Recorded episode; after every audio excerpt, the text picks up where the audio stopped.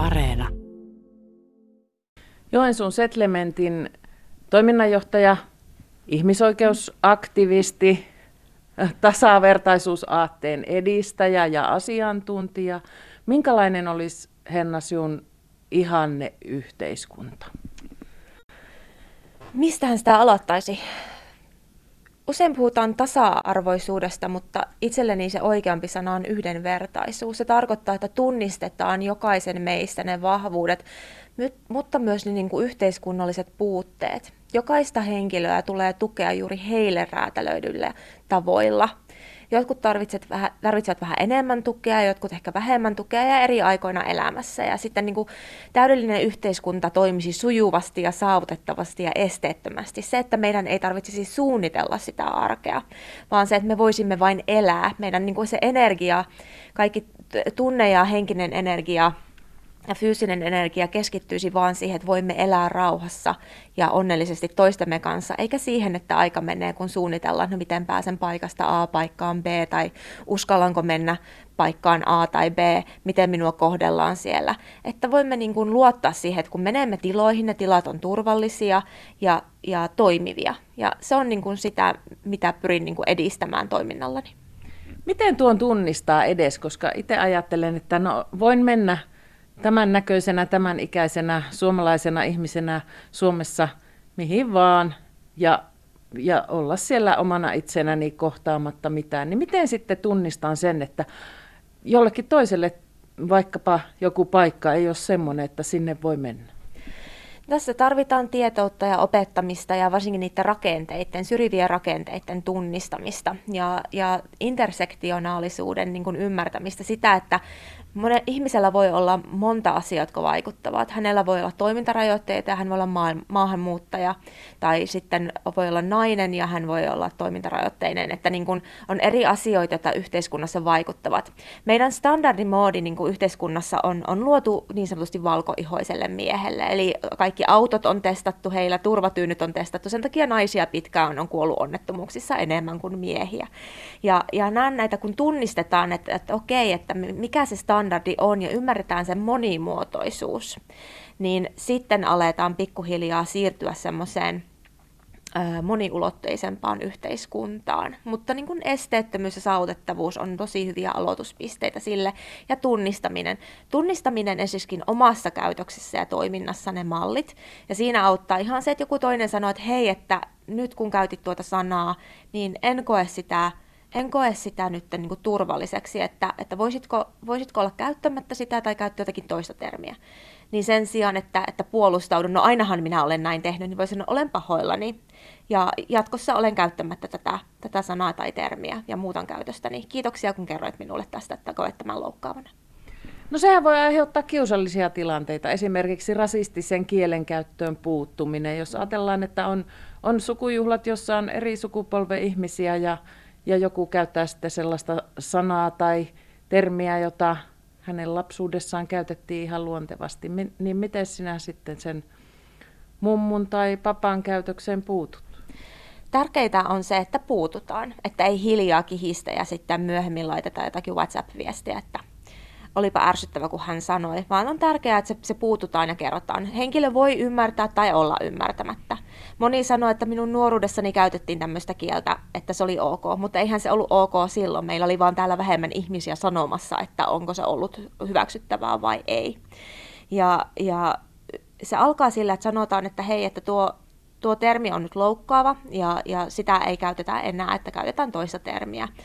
Ja, ja meillä, meillä on, kun puhun näistä rakenteista, niin meillä on niin pitkään haasteita, kun puuttumista pidetään negatiivisena kuin sen rasistisen käytöksen, sitä rasistista käytöstä. Mm. Eli puuttumisella ei saisi olla seuraamuksia, tai siis niitä negatiivisia seuraamuksia, vaan kun puututaan, niin sen pitäisi kannustaa myös muita puuttumaan. Ja sen, sen takia just pyrin näyttämään myös omalla toiminnalla esimerkkiä, että en ole hiljaa. Koska kaikista pahinta on, on tilanne, jossa joku loukkaa sinua ja kaikki muut on hiljaa siinä ympärillä. Kukaan ei puutu siihen.